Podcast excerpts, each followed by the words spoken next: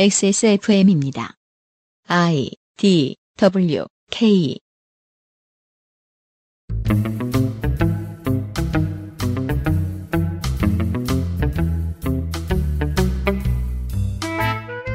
그것은 알기 싫다 특별 기획. 2020 국정감사 기록실. 보건복지위원회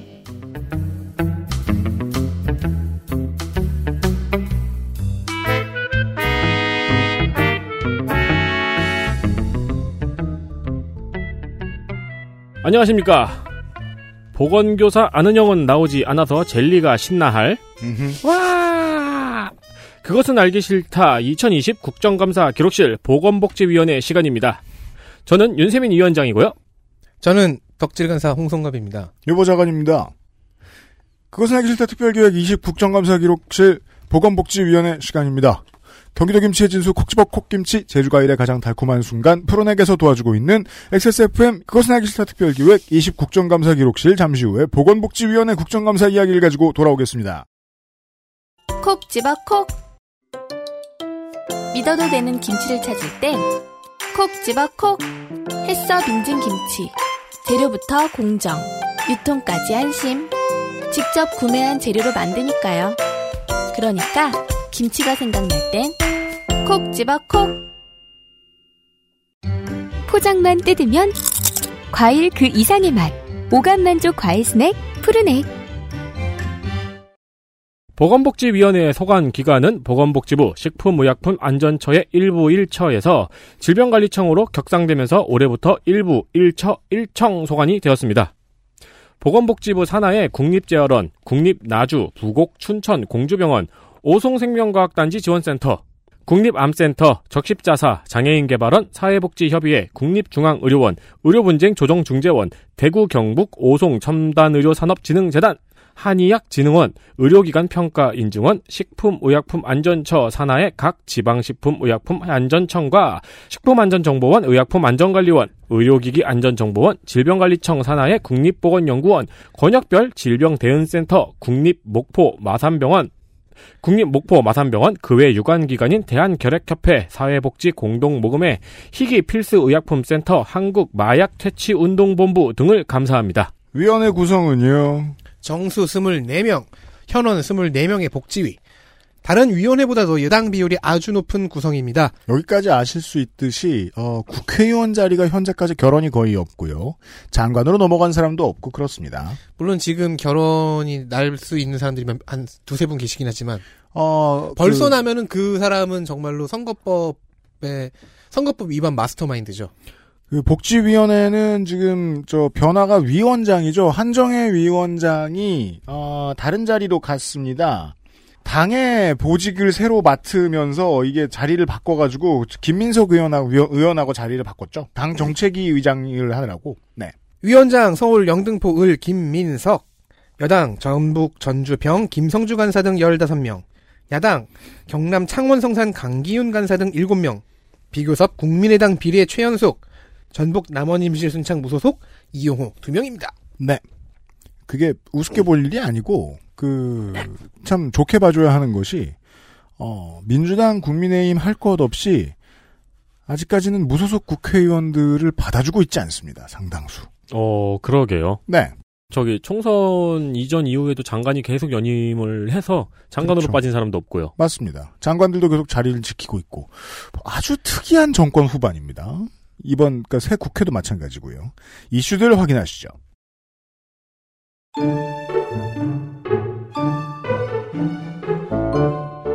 이슈 하나 백신 문제 보건복지위원회 전체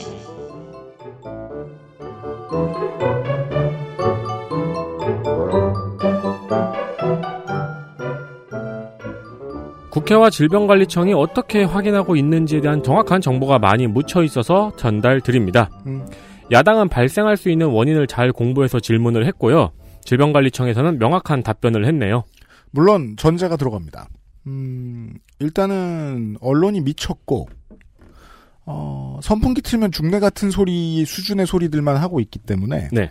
일단 공포에 휩싸이고 나면 이런 명확한 질문과 답변이 그분들에게는 의미가 없습니다. 미친 언론인과 이 이야기를 믿고 계신 분들에게는 의미가 없습니다.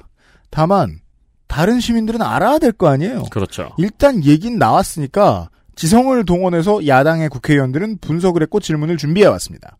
그리고 실제로 어, 이것이 질병관리청이 답변을 하는데 큰 도움을 줬습니다. 네.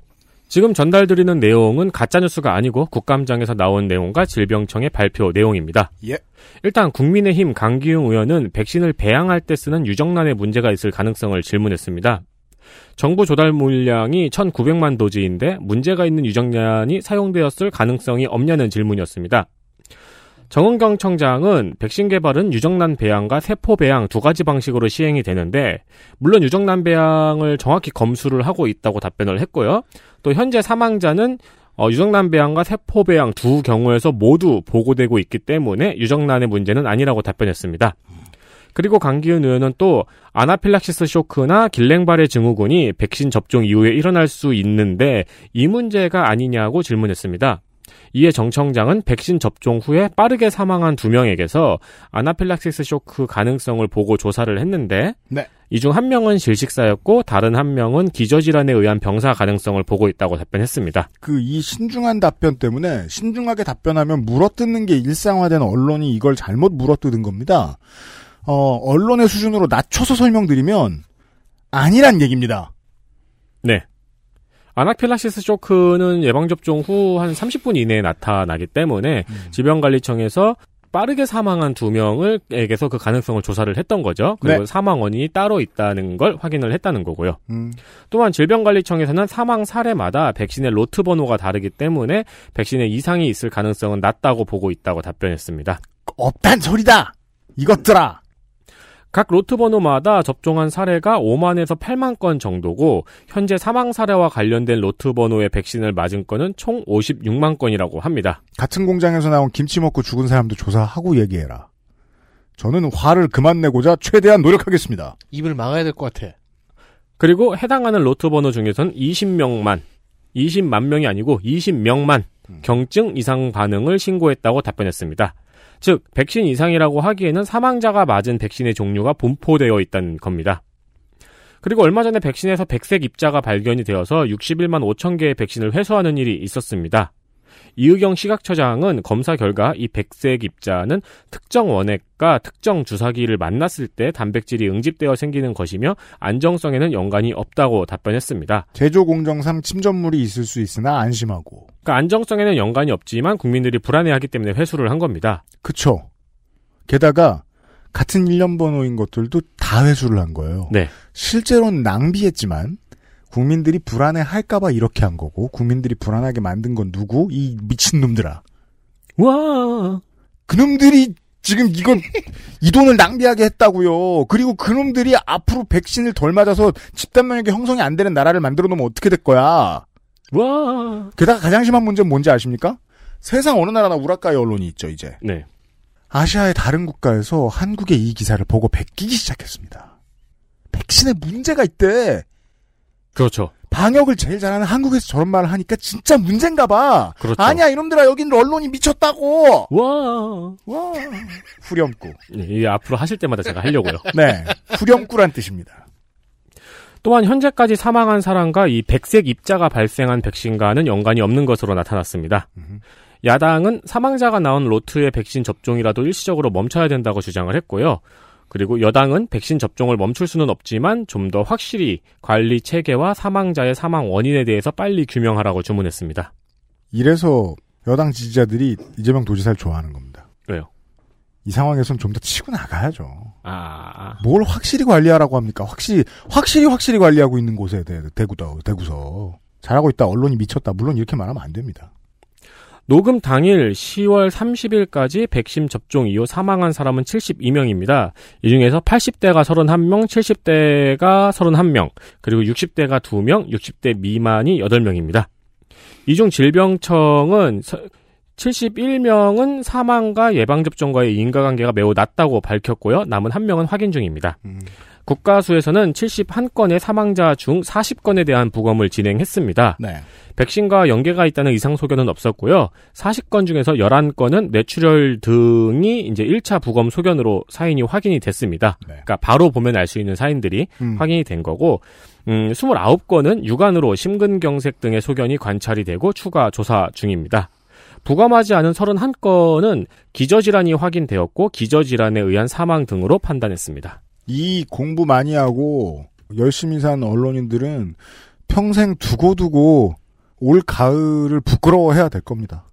조선일보 기사 중에서 백신 사망자 늘어나자 정은정 국감장에서 퇴장. 정은경. 경, 경. 정은정은 들어간 적이 없고. 그렇죠. 네. 정은경 국감장에서 퇴장 이런 기사 제목이 있더라고요. 그거 여야 의원들이 놔준 거잖아. 그쵸. 가서 일하시라고. 근데 이제 기사 제목만 보면은 이렇게 백신 사망자가 도망간 늘어나니까 것처럼. 도망간 것처럼 적었는데 내용을 보면은 이제 여야 의원들이 이제 바쁘시니까 빨리 가가지고 또 확인하시라 음. 할 일을 하시라고 보내준 거거든요. 그리고 이 과학 앞에 겸손한 사람이다 보니까 이렇게 말하면 알아듣겠지라고 생각하고 질병관리청장은 작년에도 1,500명이 사망했다. 원래 그 시즌에는 사망자가 이렇게 나오는 거다. 사람은 죽는다 이것더라. 이렇게 얘기했는데 아, 그 앞에 줄만 쏙 뺏겨서 쏙 갖다 쓴 언론들이 너무 많았죠. 작년에도 더 큰 사고가 있는 것처럼 말하려고. 음. 정말 너네들 그러면 안 됩니다. 인류를 죽이고 있는 겁니다, 지금. 니들의 키보드로. 와. 키보드나 좋은 거 쓰면 내가 욕을 덜 하게. 아니야, 그래도 안 돼요. 아니요. 이건 shield가 안 돼. 키보드를 좋은 걸 쓰시면 더 화나요. 그러니까 Realforce로 그런 짓을 해, 감히?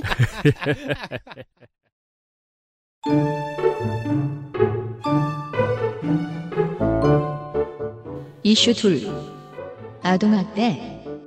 민주당 김원희, 남인순, 허종식, 권칠승. 국민의힘 김미애. 국민의당 최연숙, 무소속 이용호.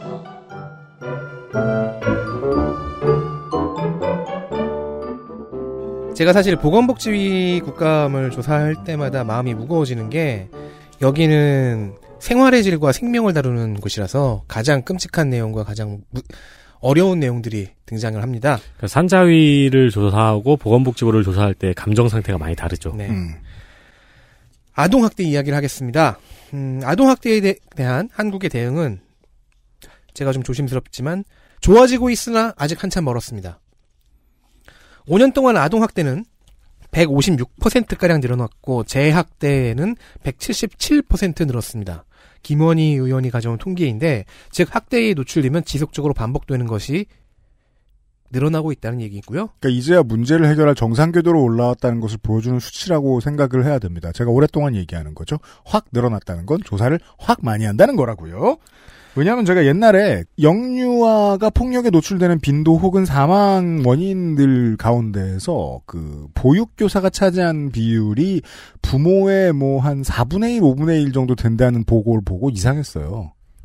그거보다 훨씬 적을 텐데. 보육교사는 많이 밝혀졌고 부모는 많이 안 밝혀진 거 아닐까 이렇게 생각했거든요. 부모의 학대 사례는 더 늘어나서 잡히는 게 맞다고 봅니다. 그리고 요즘은 코로나의 역설도 있죠. 집에 주로 있다 보니까 학대 의심 사례는 많아지는데 현장 조사 건수는 급감합니다. 작년 7,500회, 올해 1,300회. 코로나니까요. 이용호 의원의 지적입니다. 음.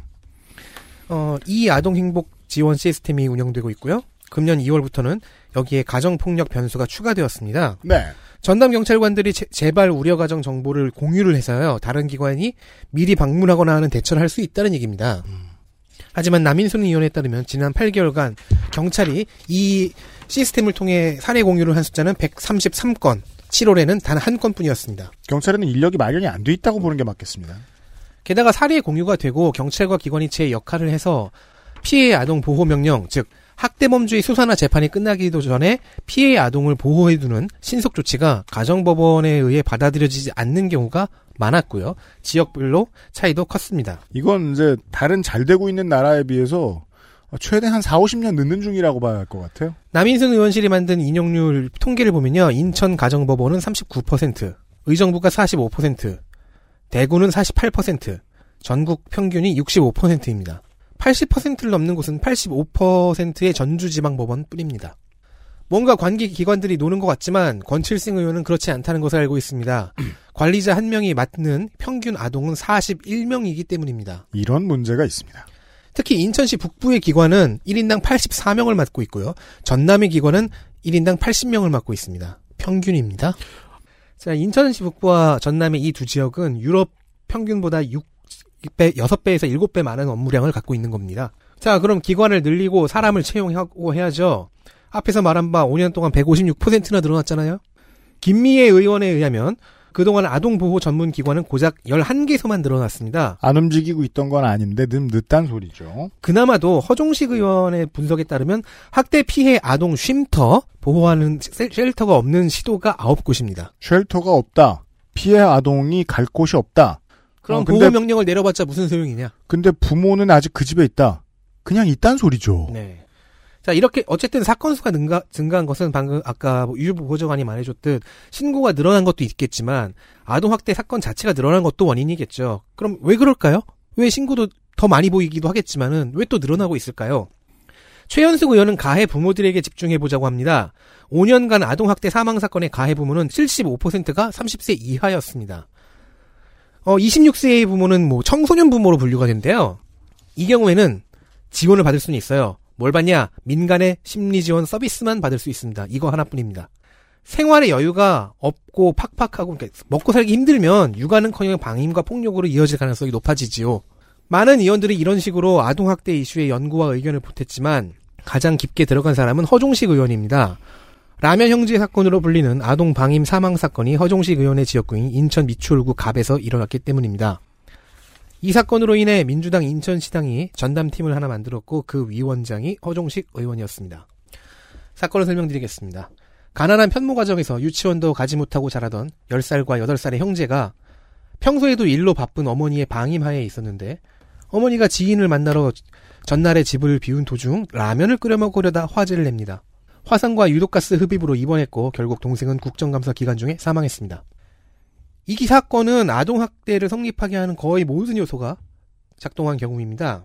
양친 중한 명이 존재하지 않고 가정은 생활고에 시달리며 따라서 방임은 선택조차 되지 못해요. 어쩔 수 없는 상황인 가능성이 매우 높고요. 기관의 사례 관리는 받고 있었지만 코로나19 발생과 인원 부족으로 인해 예정된 상담도 대면 조사도 일정이 밀려, 밀린 데다가 인천가정법원은 피해 아동 보호명령 청구를 기각을 하고 대신 상담 위탁을 결정했습니다. 그마저도 구체적인 기간이 결정되기까지 3개월이 넘게 걸렸습니다. 형제들은 가정 형편 때문에 유치원이나 어린이집을 다닌 적이 없어요. 그래서 이런 교육기관에서 배우는 화재시 행동요령 같은 것을 배우지 못한 채 형이 초등학교에 입학한 상태입니다. 그리고 형제는 영양 섭취도 충분하지 않아서 체구도 좀 작았다고 합니다. 허종식 의원의 요약으로 다시 서술을 하면요. 이웃이 신고했고, 기관이 개입을 했고, 구청도 개입을 했고, 학교 교사가 상담을 했고, 경찰이 수사를 했고, 법원이 판결도 했고, 검찰도 관심을 가졌습니다. 시스템의 프로세스를 모두 거친 결과는 화재로 인한 아동의 사망과 부상입니다. 그럼 뭐가 문제였을까요? 아동보호 전문기관들의 업무 지침에 따르면 가정 방문의 모니터링 주기가 법원이 결정하기 전까지 1개월마다입니다. 당연히 이 주기를 단축하고 불시 방문도 가능하게 지침을 바꿔야겠습니다. 그러자면 사람도 더 필요하겠죠? 지자체가 뽑는 아동보호 전담 요원의 경우에는 시간 선택제 임기 공무원입니다. 한 달 기본급은 192만 원입니다. 사람을 어떻게 늘릴 수 있을까요? 전문가가 오기 어려운데요. 중앙정부도 전담 공무원을 배치 중입니다. 내년까지 총 751명이 배치될 예정입니다. 하지만 사회복지 자격이 없는 일반 공무원이 배치된 사례도 있고 이들의 급여 사항도 복지부의 지침이 내려지지 않아서 혼란한 상태입니다. 업무 매뉴얼 또한 시행일 사흘 전에 복지부가 내려졌습니다. 어, 허종식 의원은 아니 3개월 전에는 내려보내줘야 되는 거 아니냐고 강변했습니다. 그럼 기관과 지자체의 공무원들 입장을 잠깐 볼까요? 박봉의 과도한 업무량을 견디면서 일을 합니다. 근데 문제는 폭력적인 가해 부모들과의 충돌에서 물리적으로 혹은 법적으로 방어할 수단이 적다는 겁니다. 당연히 인력은 빠져나갑니다. 보호기관의 상담사들 중 30%가 작년에 이직을 했습니다. 작년에 이직률이 30%라는 거는 그 30%를 다시 채우더라도 금년에 대충 그 정도가 빠, 다시 또 빠져나가지 않을까? 그렇죠. 연차가 쌓여서 전문성이 쌓, 그 전문성이 발전하는 인재는 거의 존재하지 않을, 않겠구나라는 생각이 들죠. 네. 봉급을 올리고 경찰과의 연계 등으로 보호 수단을 줘서 인력을 충원해 나가야 할 것입니다.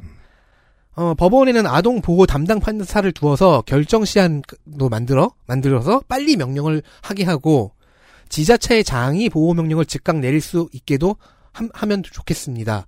네, 계속해서 서종식 의원이 내는 대안들을 알려드리고 있는 겁니다. 네. 이래야 빠르게 아동을 가해 부모 혹은 가해 환경과 분리해서 시설 보호나 돌봄 서비스에 넣을 수 있기 때문입니다. 그리고 돌봄 서비스 신청에 행정적 문턱도 낮춰야 합니다. 한편 부모가 분리를 원치 않는 경우가 많습니다. 그 이유는 아동 때문에 나오는 지원금이지요. 생계급여, 교육급여에 자활근로 할 경우 받는 돈까지. 당연히 이에 대한 대책도 필요한데요. 이건 여러 가지 대응법이 있을 수 있어서 고민이 더 많이 필요합니다. 현재 허종식 의원은 아동복지법 개정안을 발의한 상태이며 종합감사 때에도 입법이 시급하다는 것을 동료 의원들에게 간청했습니다. 네, 로비 잘해주길 기대합니다. 심슨을 보면은 음. 바트와 누구죠? 리사가 이제 아동학대 때문에 잠깐 그 플랜더스 네드 플랜더스인가요? 네. 예, 거기 집에 살게 된 에피소드가 있죠. 그 이제 아동학대로 의심이 되어가지고, 네. 네, 그러니까 왜냐면 바트가 집을 너무 어지럽히고 음. 그 심슨네 강아지가 주방에서 짝짓기를 하고 있었거든요. Santa's Little Helper가 네, 네, 네. 그거를 이제 사회복지사가 와서 봤는데 그 광경이어가지고 바로 데리고 가가지고 바로 분리를 시켰어요. 음. 어릴 때 그걸 보면서 느꼈던 게, 아 일단 바로 데려가 버리는구나. 음. 그렇죠. 네. 음. 근데 그런 정도의 조치가 우리나라에도 물론 격리를 시키거든요. 네. 사정을 보고 격리를 시키고 또 사회복지사가 아까처럼 말씀드린 것처럼 가가지고 부모에게 폭력을 당하는 일도 굉장히 흔합니다. 음. 우리 이렇게 좀 더- 불- 우리나라는 분리하려면 법원의 명령이 필요하죠. 네. 지금은. 그래서 이제 좀 더 강력한 이제 선제적 대응책이 필요한 때가 아닐까 싶습니다. 자기 보호적이고 끈적끈적한 가족에 대해서 동아시아의 문화 때문에 우리나라 말고도 많은 주변 국가들도 어, 이러한 이 냉정한 법 질서를 그, 저 집어넣는 것이 가, 가정 내 폭력에 있어서 좀 힘든 모양입니다. 사실 일본에서도 심각한 문제죠. 네, 어, 오래 걸리겠습니다. 네.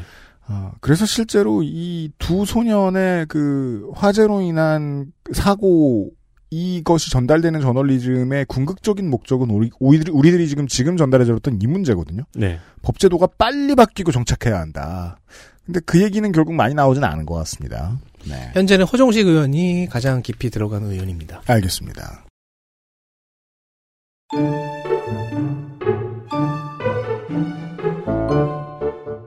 이슈 셋 간호복 셀프 세탁 민주당 이영호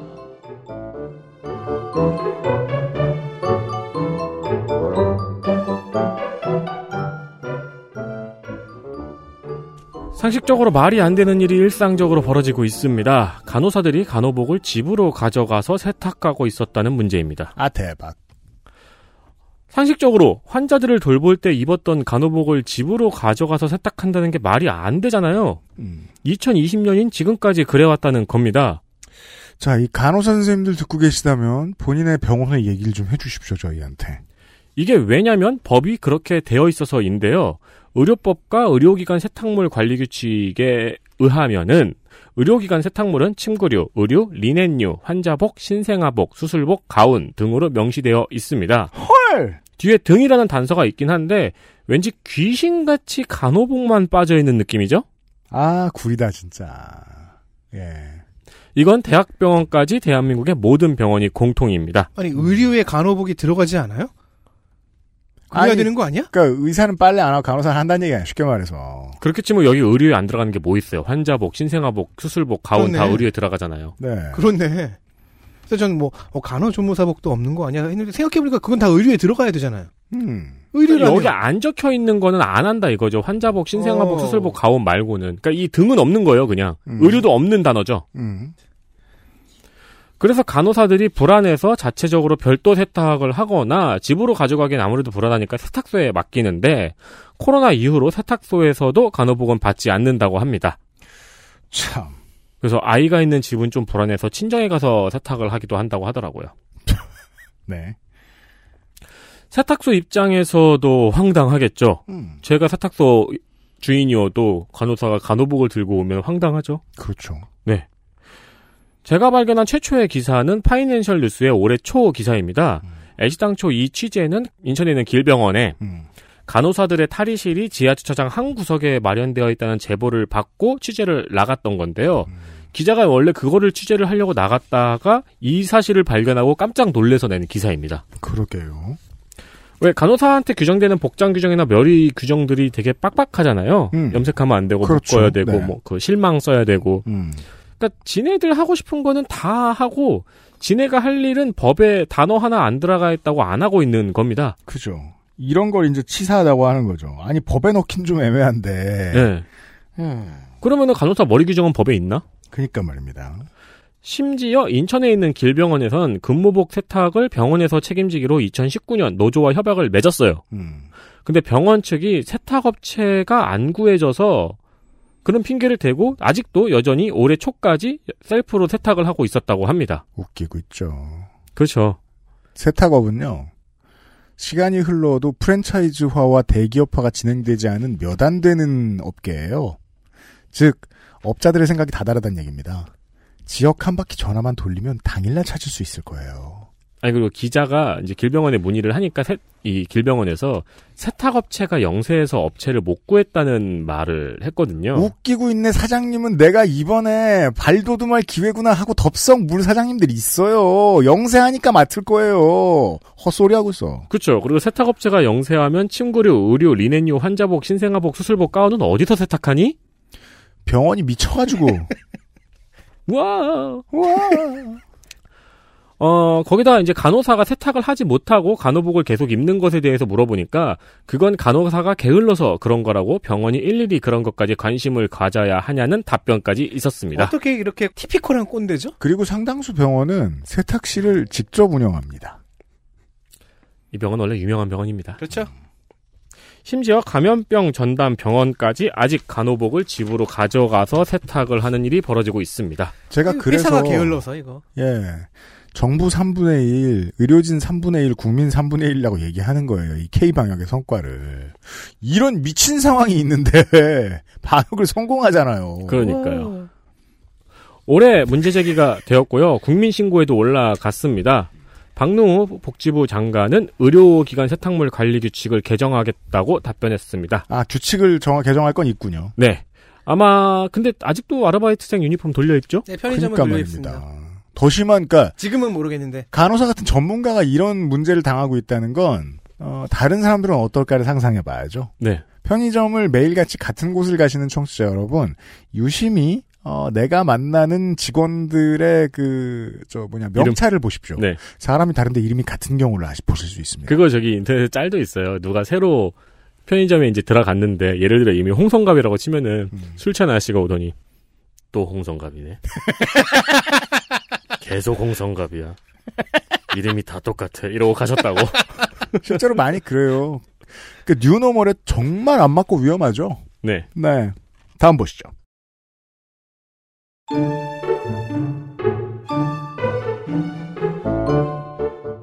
이슈 넷 치매 노인 관리 민주당 허종식, 정춘숙, 최종윤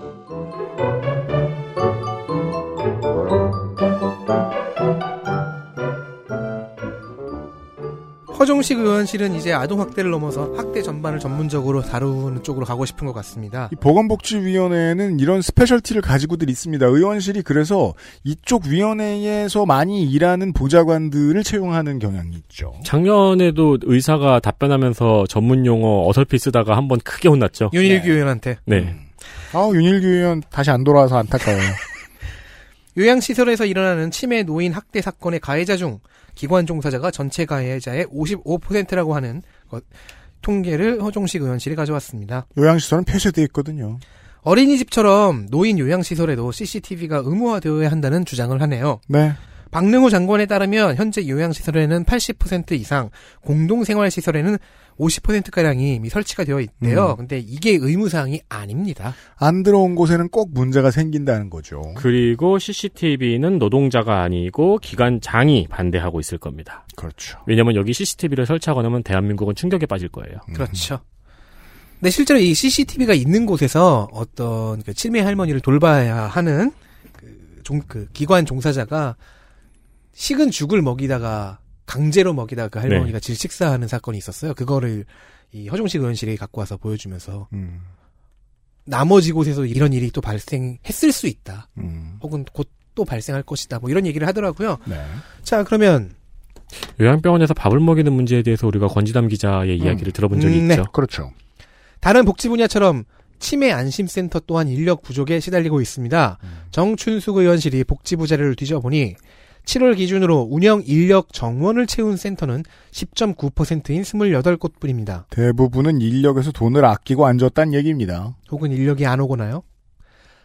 대구, 광주, 대전, 울산, 세종, 강원, 전북, 제주 이 8개 도는 뭘까요? 여기는 단 한 곳도 정원을 채운 곳이 없습니다. 음. 인력 수급 대책이 필요한데 대책이 무엇일지는 모두 알 것입니다. 돈이죠. 음. 치매 환자는 또한 실종자가 될 가능성이 있습니다. 그래서 2013년 박근혜 정부부터 마련해 둔 것이 배회 감지기 대여 서비스입니다. 처음 들으시는 분들 무리가 아닙니다. 최종윤 의원실이 이용률을 알아봤더니요. 2017년에 0.61%였습니다. 지금은 좀 치매로 판정을 받은 환자 가운데 이 음. 서비스를 받고 있는 분들의 숫자겠죠. 네. 지금은 좀 늘었을까요? 2018년 0.56%, 2019년 0.52%, 금년에는 0.4%입니다. 계속 줄어듭니다. 네. 최종윤 의원은 홍보도 모자라고 행정 절차도 복잡하기 때문이라는 진단을 했습니다. 어, 복지 관련한 이슈를 얘기할 때마다 계속 나오는 전제 조건, 뒤에 이제 있는 유령 같은 존재인데요. 네. 돈을 너무 안 쓴다. 그러니 그렇죠. 전문성이 있는 인력도 아니 없, 없 전문성이 없는 인력이라도 좀 많이 써야 되는데 그 인력의 숫자 조차, 자체가 너무 부족하다. 돈을 더 써야 한다. 그렇습니다. 네. 아, 그러게요. 이게 이- 참 그, 인력도 그렇고 홍보도 네. 그렇고 행정에 드는 비용도 그렇고 어쨌든 돈을 계속 써야 되는 겁니다. 맞습니다. 네. 위치를 추적할 수 있는 장비를 어디다가 놓으면 좋을까요? 겉옷? 아, 배회 감지 대여 서비스는 보통 이제 집에다 놔둬요. 아. 아, 네. 집에 안 계시면 알람이 가는? 아니요, 너무 많이 이렇게 배회를 하고 그러다 어디 나가려는 것 같으면은 이제 그걸 알림을 주는 거죠.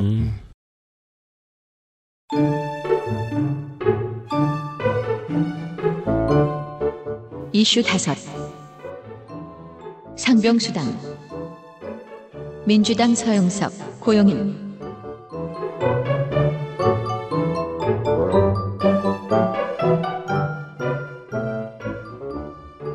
저 상병수당에 대해서 고민해 본 적이 없었어요. 네, 이번 국정감사에서는 상병수당에 대한 언급이 나왔습니다. 음. 군대에서 군기와 실무를 함께 담당하고 있는 상병에게만 주는 수당이 아니고요. 그렇죠. 힘든 일이긴 하지만. 네. 아니야? 업무 외에, 그럼 이제 국방위에서 다뤘었겠죠. 음. 업무 외에 질병 또는 부상을 입게 되는 경우에 아, 소득 손실에 대해 보상하는 급여입니다. 음. 뭐 옛날에는 상위 군인 이렇게 표현했었는데 상관없는 소리 좀 하지 마세요, 이제. 네, 노상관, 네, 뭐 순환이대 같은. 음. 얼른 생각하면 병가가 있잖아라고 생각할 수 있는데 병가는 무급입니다. 그렇죠. 네, 아, 그, 설명이 부족했네요. 저는 그냥 개드립을 친 거고요. 그러니까 상병은 다친 것과 병. 네. 공무원이나 대기업에는 유급 병가가 있는 경우가 있어요. 음. 근데 유급 병가는 법적으로 현재는 정해져 있지 않습니다. 네. 유급 병가가 다 뭡니까? 구로의 콜센터 직원은 아침에 기침 오한 증세가 있었지만 연차를 신청하면 불이익을 받는 것이 두려워서 출근했다고 했습니다. 대부분 그럼- 이렇죠. 그리고 코로나는 퍼졌습니다. 네. 광주에서는 일용직 노동자가 코로나19 증세가 있었지만 급전이 필요하기 때문에 잠적했습니다. 음. 서영석 의원실은 산재 외의 질병이나 부상으로 일을 못하게 되는 경우에 상병수당으로 지급하자는 의견입니다. 어. 건강보험에 재원해서요. 음.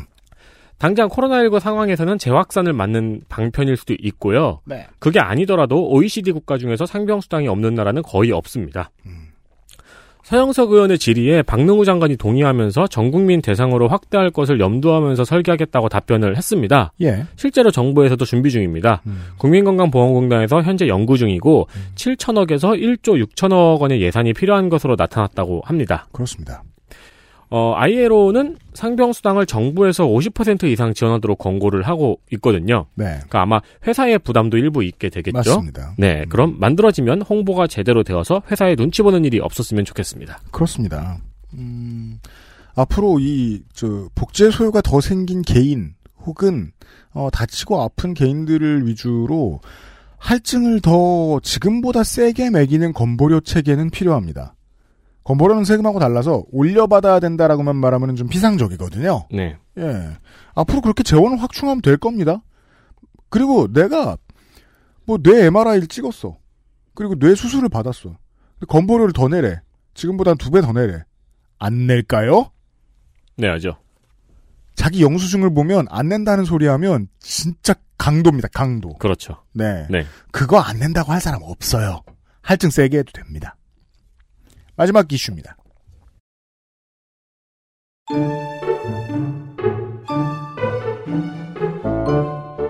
이슈 여섯 유령 수술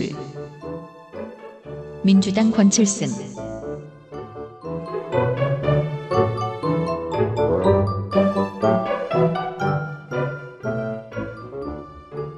성형외과 광고 중에서 이런 카피 보신 적 있습니까? 원장이 수술을 끝까지 책임집니다. 있죠. 덜어 있습니다. 얼핏 생각해 보십시오. 어, 성립이 불가능한 말입니다. 왜요? 의, 의사가 수술을 끝까지 책임진다는 얘기니까요. 이해 못했어요? 아니 이해했어요. 네. 그, 그, 그 당연한 얘기를 할 거라고 생각 못했기 때문이죠. 하지만 이런 카피가 만들어진 데에는 배경이 있습니다. 일명 유령 수술입니다. 캐스, 캐스퍼가. 네. 보건교사 안은영. 유령을 수술하거나 유령 이 수술하는 거 아닙니다. 음. 성형외과에 가서 음, 스타 성형외과 의사 혹은 뭐 그 의사의 코디네이터 실장과 상담을 해요. 그래서 수술실에 들어가 눕습니다. 하지만 내가 고른 의사가 아닌 다른 의사 혹은 아예 의사가 아닌 간호사나 간호조무사 혹은 더 심각하게 아예 의료진도 아닌 사람이 들어와 수술을 하는 것입니다. 의료기기 영업사원. 실장이 들어와서 하는 경우도 많대요. 음. 자, 의사여도 해당 수술의 전문성이 없을 수 있거나 아예 성형외과 전문의가 아닐 수 있습니다. 큰 사기죠. 전문의는 비싸니까요. 환자가 알면 안 되므로 당연히 쌍꺼풀 수술 같은 경미한 경우에도 전신 마취로 환자를 재운다고 합니다. 자, 그러고 나면 담당 의사는 사라지고 다른 사람이 들어와 대리 수술을 합니다. 이 대리 수술자는 기록에 남지 않아 유령이 됩니다. 2년 전 국감에서 어, 윤일규 의원이 다뤘고 당시 언론에서도 크게 다뤘던 대리 수술의 성형외과 버전입니다. 다만 업계 내에 폐쇄적인 카르텔에서 이루어지고 있기 때문에 내불고발자가 나오기 전까지는 알려지지 않았던 이야기입니다. 네. 이제는 뭐 자기 이름을 드러내놓고 이것을 세상에 알린 성형외과 전문의들도 계시고 한데. 네. 자, 유령 수술 환자의 동의 사항과 다른 의사가 집도하는 것이니 일단 그 자체로도 사기에 가까운 큰 문제인데요. 수술이잖아요. 음. 목숨이 왔다 갔다 하기 때문에 살인과도 연관될 수 있습니다. 네. 성형, 성형 수술의 특성상 사용 도구들이 옛날 전쟁 무기로도 쓸 수 있는 수준이고 네. 환자가 사망하는 의료사고가 발생하기도 매우 쉽습니다. 음. 김선웅 원장이라는 사람은 2000년대 초반 이후부터 어, 수술 중 사망 환자 5, 600명 중 유령 수술에 의한 사망을 2, 300명으로 간주하고 있습니다. 간주할 수밖에 없습니다. 표에 안 남을 테니까요. 이런 숫자를 추정할 수 있는 배경에는 한 달에 7, 800명을 수술한다는 경험담을 들으면 이해가 갑니다. 전체 규모가 너무 크다 보니 사망 숫자도 많아지는 것이지요. 한편 권칠생 의원이 복지부에서 받은 자료에 따르면 10년간 성형수술로 사망한 숫자는 7건입니다. 아, 개구라.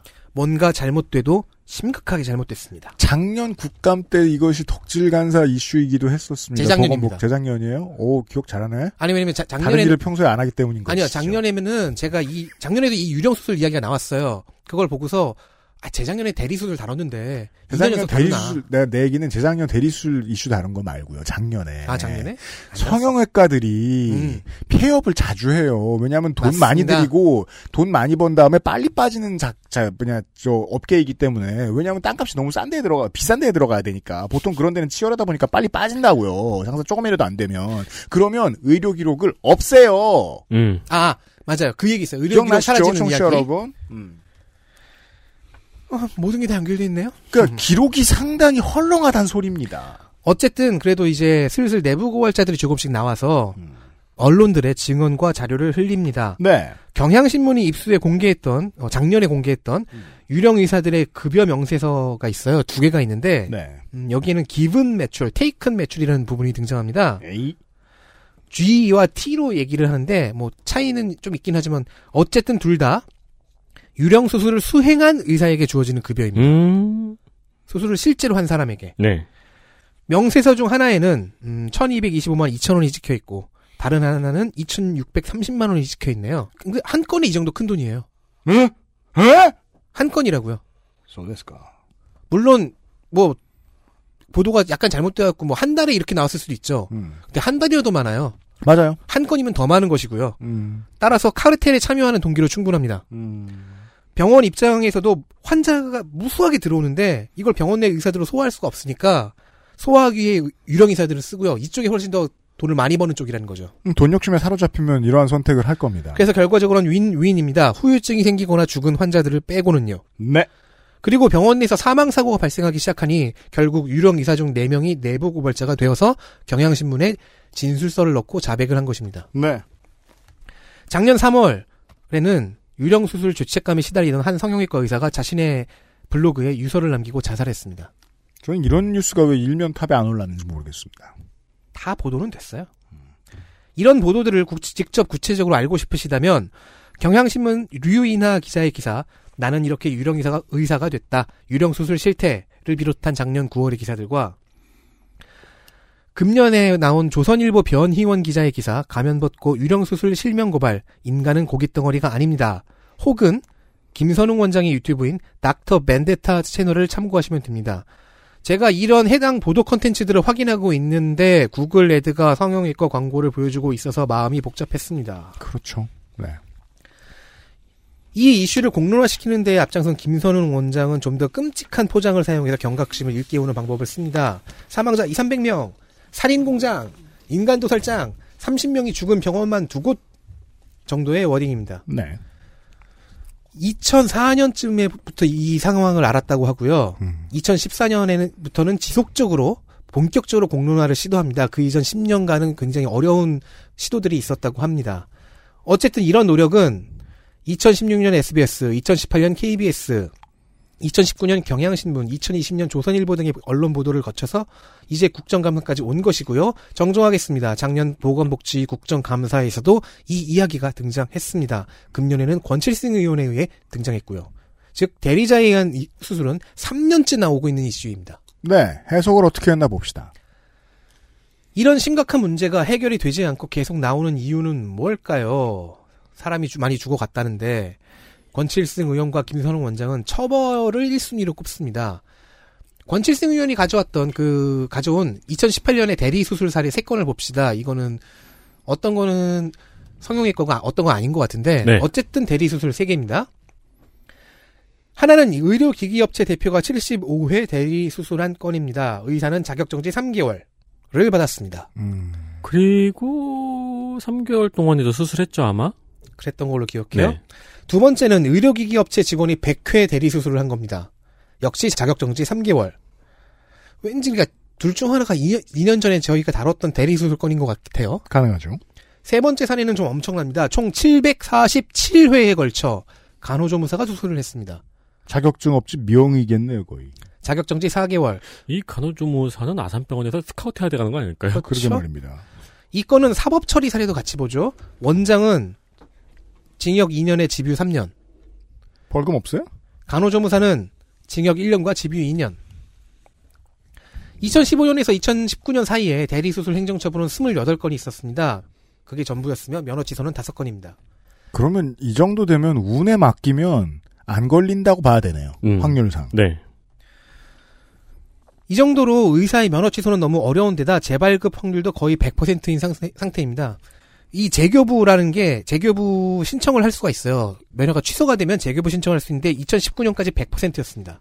음. 그리고 금년에는 28건이 발생했거든요.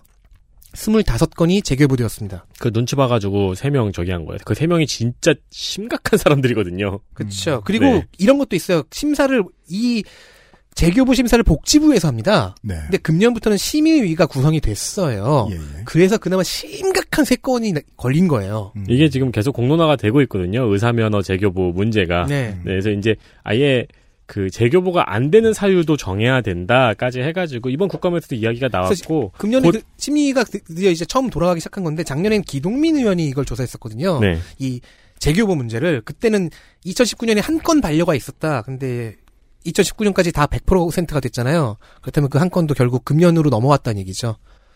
반려 그 재교부가 됐거나 아니면 금년으로 갱신됐거나 했다는 얘기인데 아무튼 권칠승 의원의 주장은 음 수술실 아니면 최소한 입, 수술실의 입구라도 CCTV를 설치하자는 겁니다. 그리고 의료법상 처벌 규정 수위를 대폭 올리고 특히나 면허 연구 박탈을 신설하자는 것입니다. 일단 이 모든 개혁은 의협과의 승부와 세심한 입법이 필요하겠습니다. 네. 그 전에 보건복지부에 제대로 된 현황 파악부터 해야겠죠. 10년간 성형수술 사망 사건 7건 따위를 말하지 않고 말입니다. 설사 2, 300명이라는 게 정말 허위라고 해- 하더라도 7건은 생각보다 너무 적습니다. 이럴 리가 없습니다. 그럼 어떻게 파악을 해야 될까요? 역시 권칠승 의원이 제안한 것이 있습니다. 보험회사를 통해 공식 사고로 배상 책임이 나간 건수를 파악하면 됩니다. 왜냐면 원장들의 수법이 환자가 사망을 했으면 성형 수술 중에 환자가 사망을 했으면 그 보호자들에게 돈을 두둑히 몇, 억, 3억 5천 뭐 이런 식으로 찔러주고 그 돈을 보험에서 공 받아서 메꾸는 방식이거든요. 그렇다면 거기서부터 실제 사망자 숫자를 추려나가면 된다는 것입니다. 금융감독원과의 연계가 필요할 것이고요. 어, 의협이 미쳐가지고, 지지난주에 그, 백신 접종을 중단하는 소리까지 했죠? 네. 어, 직업윤리의 가장 반대쪽에 있는 말을 할 정도이면 단체가, 아, 제가 뭐 반대견에도 많이 전달드렸습니다만은, 음, 상당수의 우경화된 의사들의 이야기를 실제로 많이 볼 수 있어요. 그 중에 가장 분노하는 것이 마치 그, 어, 원자력 연구에 평생을 바쳤던 사람들이 극우화되는 거하고 비슷하거든요? 밥그릇을 뺏긴다는 생각이 드니까. 커리어를 부정당한다는 생각이 드니까. 그, 의사 면허 정지가 가장 비과학적인 선택인 것처럼 이야기를 하곤 해요.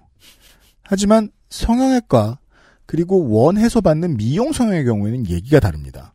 또한 손 바꾸기를 하는 미용 성형의 경우에는 얘기가 다릅니다. 이게 뭐 영아의 건강 문제로 인한 뭐 긴급한 수술이 있다가 사망 사고가 났다. 이거랑은 얘기가 다르잖아요. 금융 사기, 보험 사기이기도 하잖아요. 이것은. 어, 이 지점에서 생각하면 박탈할 수 있는 자격 요건이 완화되는 것은 당연합니다. 그리고 뭐 그러니까 미필적 고의에 의한 살인일 수도 있고요. 네. 그러니까 얼마든지 많은 죄목을 정당하게 갖다 붙일 수 있는 영역이란 소리입니다. 네. 자, 여기까지 이슈들 확인하셨고요. 광고 뒤에 아, 제가 증인을 신청했습니다. 음, 참고인을 잠시 후에 모시고 아, 장면들 이야기해보죠. 아, 저도 위원장으로서 한번 고성 한번 질러 봐야겠네요. 증인! 위원장님 이거 되는 겁니까? 이러시면 안 됩니다. 된도다! 아, 된, 되, 되는 도다! 되는 도다는 뭐야?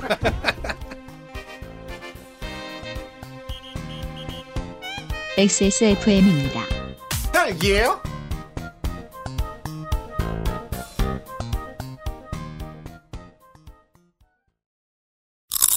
맛있다 소리까지 맛있다. 색상까지.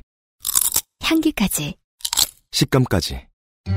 포장만 뜯으면 과일 그 이상의 맛. 오감 만족 과일 스낵 푸르넥 콕 집어 콕. 좋은 원료를 쓴 김치를 만들 시간이 없을 땐 콕 집어 콕. 배추, 무, 고춧가루, 생강, 전부 국산. 다시마, 홍합, 표고버섯도 아낌없이 쓰죠. 그러니까 김치가 생각날 땐 콕 집어 콕 장면 하나. 두근두근 뇌운동. 올해 보건복지위원회의 국감에서는 이 저희가 보내드린 컨텐츠와 극히 유관한 에피소드가 하나 있었습니다.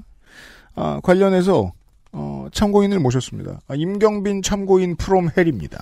어서 오세요. 안녕하세요. 네. 참고인, 참고인입니다. 아, 네, 소, 속 기관은 지옥. 헬. 네, 유튜브에 주로 서식하고 있습니다. 그렇습니다. 어, 우리가 지난번에 했던 뭐 불과 방송한 지 얼마 안 된 이야기. 네. 후속 조치가 국정감사에서 이루어졌습니다. 네. 그 지금 이제 추석 특집을 좀 들으셨던 분들은 기억하실 텐데 네. 어, 두근두근 내 운동이라는 상큼한 제목을 가진 어, 듣기만 해도 재밌어서 두근두근하고 그렇죠. 입가에 침이 고여요. 네. 저는 이걸 들, 이 제목을 들으면은 이제 뇌가 두근두근 하고 있는 것 같은 느낌이 자꾸 들어서 무섭기도 한데. 그렇습니다. 저는 이제 심장이 두근두근했었는데 네. 어 박지원 북에 30억 원.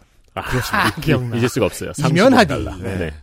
얼마 줬다? 30억 30억 달러.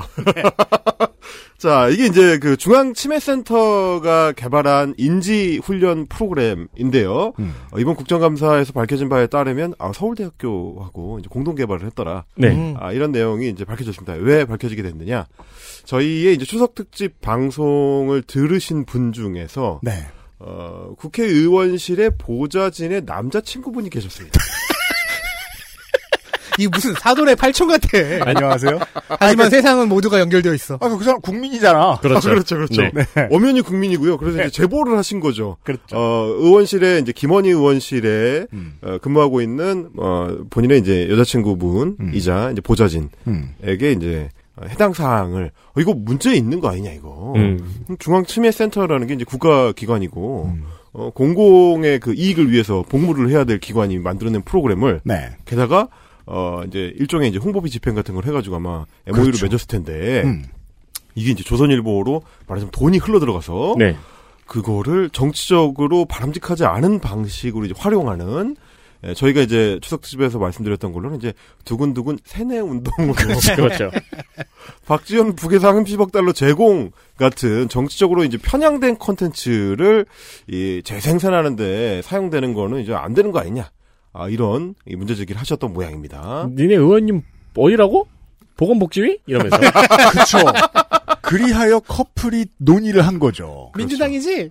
어, 그 전까지는 뭐 본인 여자친구가 보건복지 소속인지 알게 뭐예요. 아니 근데 이제 그런 건 있겠죠. 여자친구가 이제 같이 일을 할 때 자꾸 의료 자료를 들여다보면 그거 왜 봐? 이렇게 하다 보면 그럴 수도 있어요. 음, 네. 그렇죠. 이제 그분 뭐 이제 사생활에서 제가 그 언급은 더 많이 안 드리겠습니다만 하여튼 네. 그, 그래서 이제 그분께서 어, 이 방송을 다시 한번 들어보시고 음. 아이 헬마우스라는 사람의 일단 놀라신 뒤에 그죠. 아, 왜 이런 걸 들어?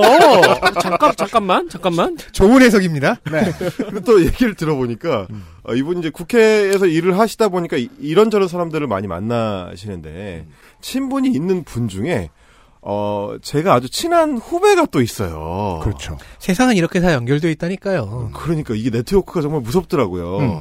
근데 그분한테서 이제 저의 연락처를 득하셔가지고 제 이제 신촌에서 그 한창 그 회식을 하고 있던 저한테 전화가 왔습니다. 그래서 아 이 방송을 어떻게 준비를 했느냐 이제 이런 거를 좀 물어보시고 음. 뭐 혹시 관련된 자료를 또 추가로 줄 수 있는 내용이 있다면 이제 좀 협조를 부탁드리겠다. 음. 아, 하일 참고인이 그 국감 자료를 준비를 해봤겠네요, 처음으로. 어 사실 저는 이제 처음은 아니고 18대 국회 때 실제로 이제 보좌진으로 일을 아, 맞다. 때문에 근데 이제 그건 달라고 하는 거고. 어 그렇죠. 네. 그, 그래서 저는 이제 그 고충을 알고 있습니다. 그렇죠. 이게 왜냐면 국정감사를 앞두고 있는 보좌진 입장에서는 어쨌든 안타를 치려면 참신한 아이템이 굉장히 중요해요. 그렇죠. 예, 이 뭐 상임위원회 안에서 국회의원들끼리 생각할 수 있는 거리라는 게 사실 거기서 거기이기 때문에 네. 아이템 겹치거든요. 어, 언제였다고요? 18대. 18대 국회 때. 아, 네. 네. 이번에는 박정 의원과 배현진 의원이 겹쳤습니다. 그러니까 많이 겹치더라고요. 음. 어, 이번에도 뭐 두근두근 내운동도 심지어 두 분이 겹치는 아이템을 하셨다고 해요. 음. 그럴 정도니까 이제 항상 이제 아이템에 목말라 있는데 그 아이씨를 들으시고 옳다구나 하셨던 보좌진께서 네. 그래서 이제 이잘 벼려낸 음. 질의 내용들을 에, 한국중앙의료원으로 에, 질의 내용을 넣으셨고 음. 그래서 이번에 이제 어, 서면 질의를 통해서 꼼꼼한 피드백을 받으셨다 이런 소식을 전해 오셨습니다. 네. 그 제가 이제 그거를 이제 그 숄랑 또그그 아저씨 측에 메일을 보냈더니 음. 어? 뭐 그죠. 어? 이래가지고 피드백까지는 보통 안 들어가거든요. 그러니까요. 국회에. 네. 오늘 이렇게 제가 이제 참고인으로 음. 나오게 됐습니다. 네.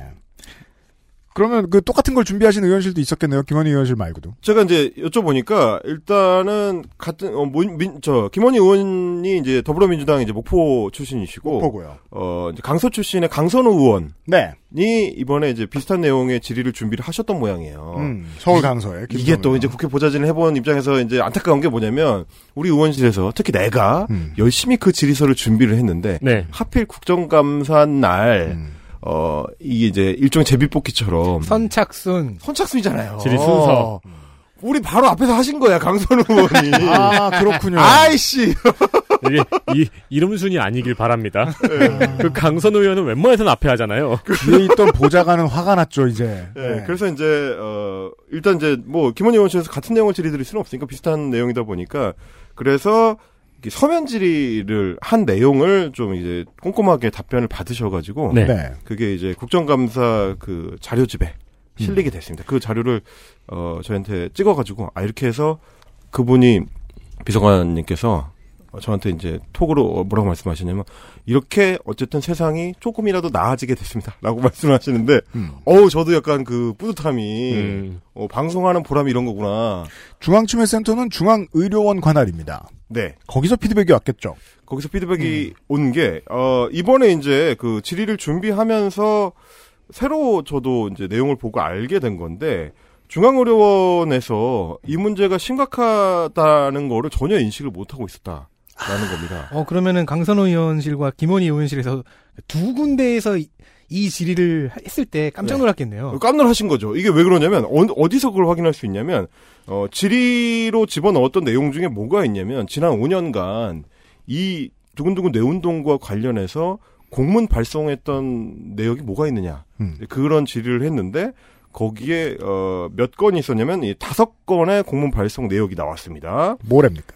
2016년부터 2019년까지 음. 어, 전국에 있는 광역 치매 센터에 공문을 보내서 이 프로그램으로 교육을 잘 시켜라. 1년에 한 번씩은 꼬박꼬박 보냈군요. 어, 2016년에는 두 번인가 보냈습니다. 그러니까요. 아, 그니까 즉, 이제 사업이 실제로 어떻게 진행되는지 확인을 못 했다거나, 음. 아니면은 이제 중앙의료원에 이제 사업 저, 추진하시는 분들이 신문을 보다 말고 두근두근 내 운동 이렇게 본 다음에 어, 미친 거 아니야 이러고 그 외에 크레딧을 안 본 거야. 그렇죠. 어. 아, 그래서 결국은 이제 전국에 어, 조선일보에서 만들어낸 그 프로그램에 대한 교육이 아마 성실하게 시행됐을지 않았을까라는 안타까운 사실을 확인할 수 있었고요. 네. 아, 1년에 한 번 정도밖에 안 보냈다 이거구나. 그렇게 해석해야 되는구나. 네. 내가 바보였구나 지금. 아니 그리고 지금 공무원이 지금 억울한 전국 광역치매센터로 갔잖아요. 그러니까요. 네. 문제입니까 진짜? 그러니까요. 예, 그래서 이제 이번에 질의를 통해서 음. 그 어떤 정치적 편향성의 심각함을 확인하게 된 아, 중앙의료원 측에서는 음. 이 문제를 확인을 하고 삭제를 해달라 해당 네. 기사를 삭제를 해달라고 이제 조선일보에 아, 두 차례 두 차례 전화 요청을 했다. 그렇게까지 됐군요. 예, 그렇게 했고요. 그리고 나서도 이거 이거 어, 나중에 이제 국정감사 가면 혼날 것 같으니까 음. 미리 좀 어, 좀 조치를 좀 적극적으로 해놔야 되겠다라고 생각을 했는지 음. 이후에는 이제 중앙의료원 측에서 직접 조선일보 홍보팀을 방문을 해서 음. 어 기사를 정치 기사 말고 음. 다른 거 써라 농민신문처럼 저 예? 그렇죠. 어? 대왕 생활, 고추. 네. 어, 생활 문화면에 있는 거 네. 예? 고추 농사 이런 거 쓰면 좋지 않냐 보람 있는 거 이제 그런 걸로 해라 근데 뭐 조선일보는 생활 문화면에도 정치적인 기사가 있긴 한데요.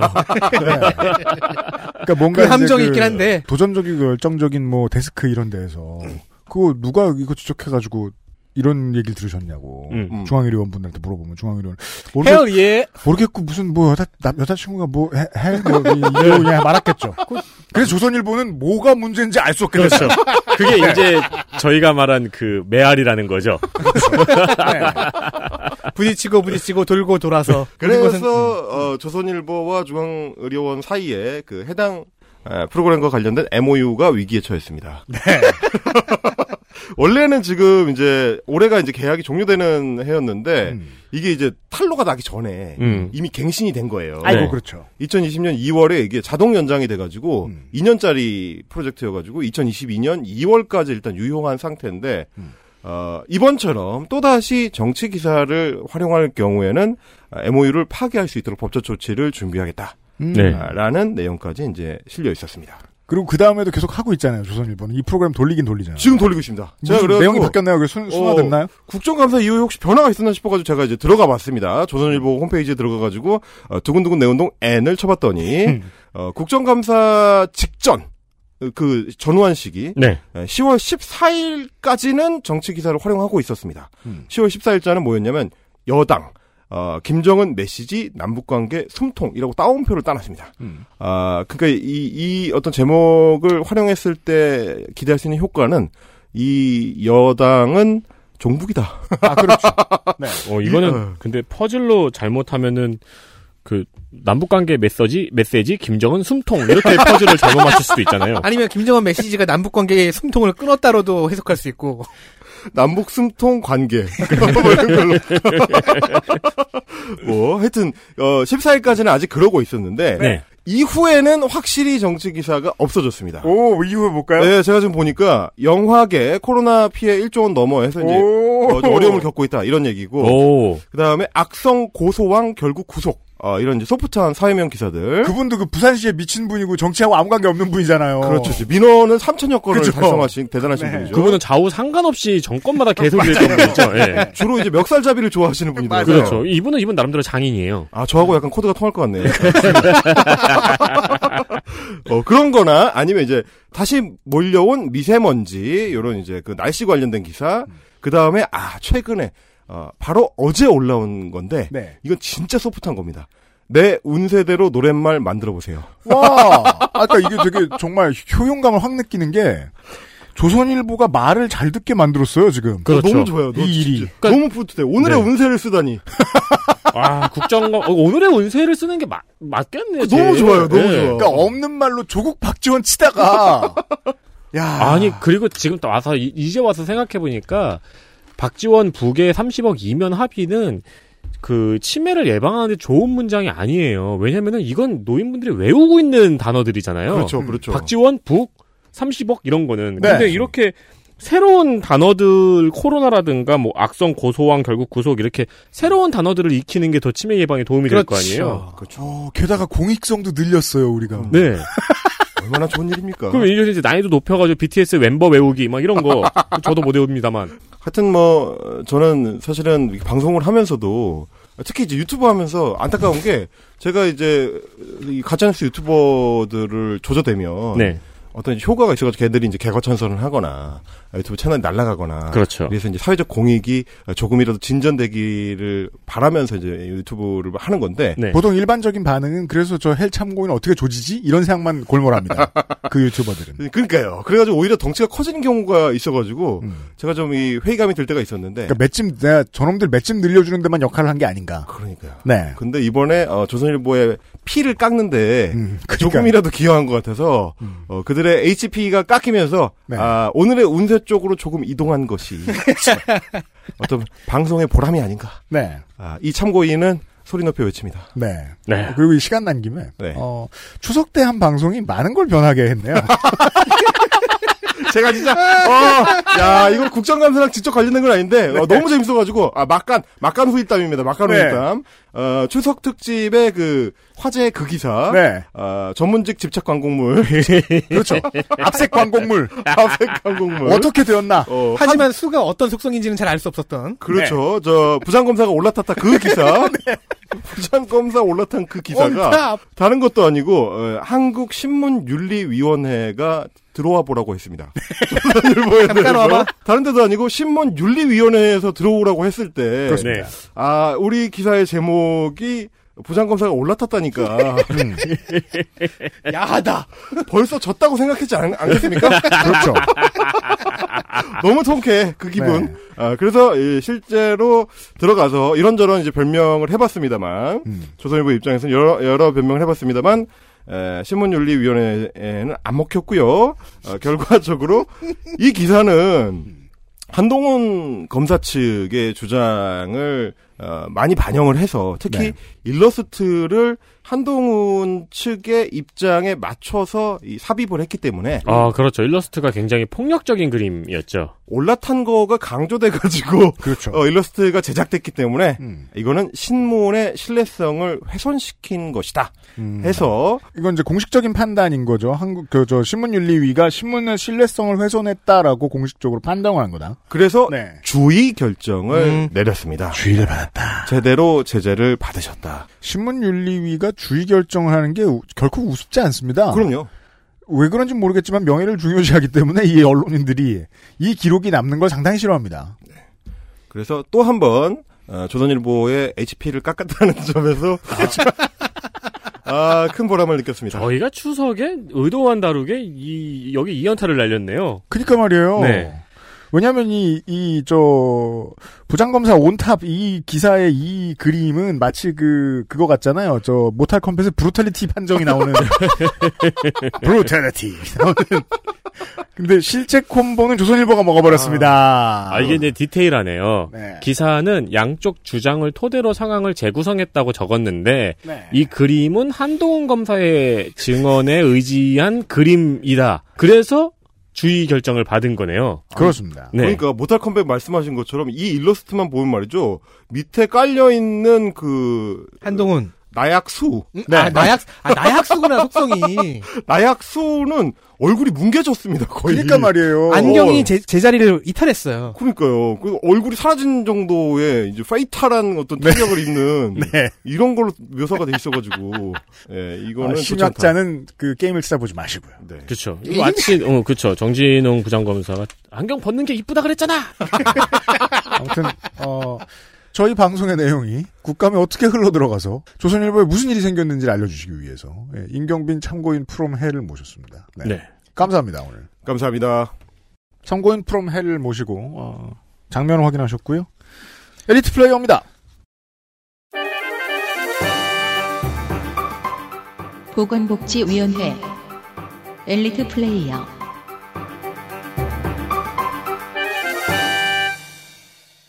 더불어민주당 인천 동미추홀갑의 허종식 의원입니다. 지역구에서 일어난 사건을 조사하다가 현재는 아동 확대에 관한 준 전문가가 되었습니다. 꽂혀서 집중하면 상당히 깊이 취재하는 스타일이라고 추정을 하는데요. 네. 그 덕에 우리는 한국의 아동 학대를 다루는 시스템에 대한 거의 완벽한 수준의 조감도를 볼 수 있게 되었습니다. 중동강화 옹진이었어요 일부가 중동강화 옹진은 이제 저기에 저건데 보수 정당의 표밭인데 네. 네.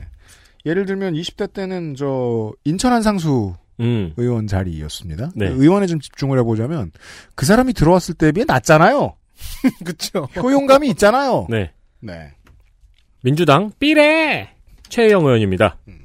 코로나 백신 문재인 케어가 주요 의제일 수밖에 없는 국정감사에서 장애인 탈시설, 장애인 키오스크 접근 환경 등을 지적한 의원은 드물었습니다. 그렇습니다. 이것도 그러니까 국민의힘 김혜지 의원처럼 장애인 비례로서 정책의 그 당사자로서 그렇죠. 정책의 허점을 짚는 좋은 활동이었죠. 네. 그렇습니다. 최영 의원은 아무래도 그 뭐 도덕성 논쟁이 있고 어, 걸린 돈이 적지 않습니다만은 그 뭐 그건 언- 뭐 본인이 계속해서 책임지고 안고 가야 될 문제인데 지금까지만 보면 효용감의 측면에서는 장난이 아닙니다. 네. 네. 이 분야에서 우리가 기대하고 있는 의원이 세명이죠 김혜지 의원하고 최혜영 의원하고 그리고 장혜영 의원. 1, 2, 3당에 한 명씩 자- 당사자 내지는 준 당사자가 있다는 것은 어, 괜찮은 찜일까요? 그러니까 20대에 비해서 그 장애계와 관련해서는 확실히 좋아진 점이 이 세 사람 네. 네. 지켜보면 될 것 같습니다. 네. 더불어민주당 경기 용인병의 정춘숙 의원입니다. 어, 강력한 의제를 이번에는 들고 나오지 못했지만 중요한 이슈들에는 모두 논의에 참여하고 있더군요. 그리고 대부분 핵심을 건드리고 있었습니다. 분명 재선 의원인데 포스는 3선 이상. 그리고 이슈를 처리한 후에 이제 국회에 법안 발의가 필요하면 그것도 잊지 않고 체크를 합니다. 겁나 꼼꼼하고요. 여성계에 껌좀 씹던 양반들이 은근히 그 좀 험난한 지역구에 많이 배치가 됐어요. 그렇죠. 근데 놀라운 점이 있다면 이 양반들이 다 살아남고 있다는 건데 네. 껌좀 씹어서. 이제 남인순 진선미 의원을 예로 들 수 있겠죠. 툭하면 야당에 뺏기는 자리였는데 계속해서 승리하고 있단 말이에요. 네. 실제로는 가장 어려운 곳에 가서 승리한 게 정춘수, 정춘숙 의원이죠. 그러니까 재선이어도 비례에서 지역구 당선된 거는 조금 포스가 다르고 네. 심지어 그 지역구가 용인수지라는 것도 어떤 걸 지적하고 싶냐면 시민사회 단체 전문가들은 보통 재선을 못 해요. 네. 왜냐하면 지역구 관리에 있어서 뭐 솔직히 말해 무능하거든요. 근데 이상하게 여성계 쪽 전문 인사들은 계속 잘해요. 음. 이 이유를 제가 알고 싶어요. 꽤나 궁금한 분야입니다. 전문가가 드물어서 그런 게 아닐까 싶기도 하고요. 네, 다음 보시죠. 아니면 거기서 그 전문가가 되는 과정에서 익혔던 어떤 스킬들이 있는 것 같기도 하고. 예, 그러니까 제 얘기는 시민사회 운동가로서 발전하면 그 부분은 잼병이 되는 게 맞는데 음. 이 사람들은 왜 다 잘하냐 궁금하고요. 네. 국민의힘 창원 성산의 강기훈 의원입니다. 야당의 역할이 중요한 국감이었습니다. 네. 국민들이 백신 포비아, 백신에 대해 두려움을 갖고 있잖아요. 음, 그럼 여당보다는 야당에서 날카로운 질문을 해줘야죠. 그렇습니다. 근거 없는 소문보다는 정확한 질문으로 정은경 청장의 정확한 답변을 들려준 것도 국감의 좋은 역할이었습니다. 그래서 설사 이렇게 정쟁처럼 비춰지는 전선이라고 하더라도 강기훈 의원이 그 전선을 시작을 하면은 소득이 있더라고요. 네. 네. 그거 되게 놀랍잖아요. 뭐 중, 놀- 네. 중국산 이런 얘기 안 나왔어요? 논리와 태도가 다 설득력이 있었고요. 네. 지역의 유력자고 기업인이고 어, 덤으로 정치인 생활도 되게 오래 한 사람에 대한 기대치는 상당히 낮은데요. 네. 강기훈 의원은 그렇지 않습니다. 끝으로요. 국민의힘 부산 수영의 전봉민 의원입니다. 음. 백신 입찰 담합 의혹을 밝혀서 박능우 장관을 깜짝 놀라게 했습니다. 네. 공격적인 국감이었으나 이유 있는 지적이었습니다. 그렇습니다. 그래서인지 전보미 의원의 질의나 자료를 이제 여당 의원들도 좀 같이 활용을 하고 그렇죠. 이번에 백신 문제에서 이제 질병관리청장이나 시- 이제 식약처에서 모두 답변을 잘 했는데 음. 어 어쩔 수 없이 야당 의원의 질의에 수긍할 수밖에 없었던 문제가 바로 음. 유통 문제였습니다. 그리고 그 부분을 잘 지적을 했고요. 그렇습니다. 강기훈 의원과 마찬가지로 전봉민 의원도 어, 오가닉 지역 정치가 지역 정가에 되게 오랫동안 몸담고 있었고 기업을 갖고 있고 유력자입니다. 기대치가 낮은데 그래도 초선 의원들 중에 이런 사람이 있긴 있네요. 네. 우리가 배현진 의원 같을까봐 다들 걱정 많이 했단 말이에요. 그러니까요. 어제까지만 해도 아, 국민의힘 초선분들 왜 이러지? 근데 생각해보니까 이런 초재선들이 있네요. 근데 되게 상관없는 이야기인데 배현진 의원 질의 내용 보- 보고 있잖아요. 그 딕션 너무 좋아서 아, 그건 그래요. 네. 그게 그 그게 유튜브 보면서 고민정 느끼는 의원, 건데 고민정 의원도 그랬고. 네. 호리존탈 버티칼 연구소 그 보면서 느끼는 건데 딕션 좋은 사람이 헛소리하면 그거 진짜 진짜 아유, 놀라워요. 그, 아무튼 100명 중에 쓸만한 사람이 덜어 있습니다. 그렇습니다. 다행입니다. 네. 네.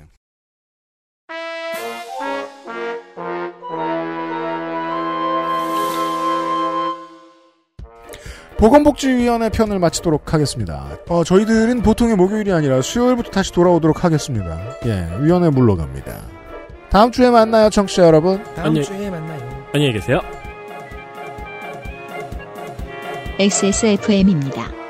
I D W K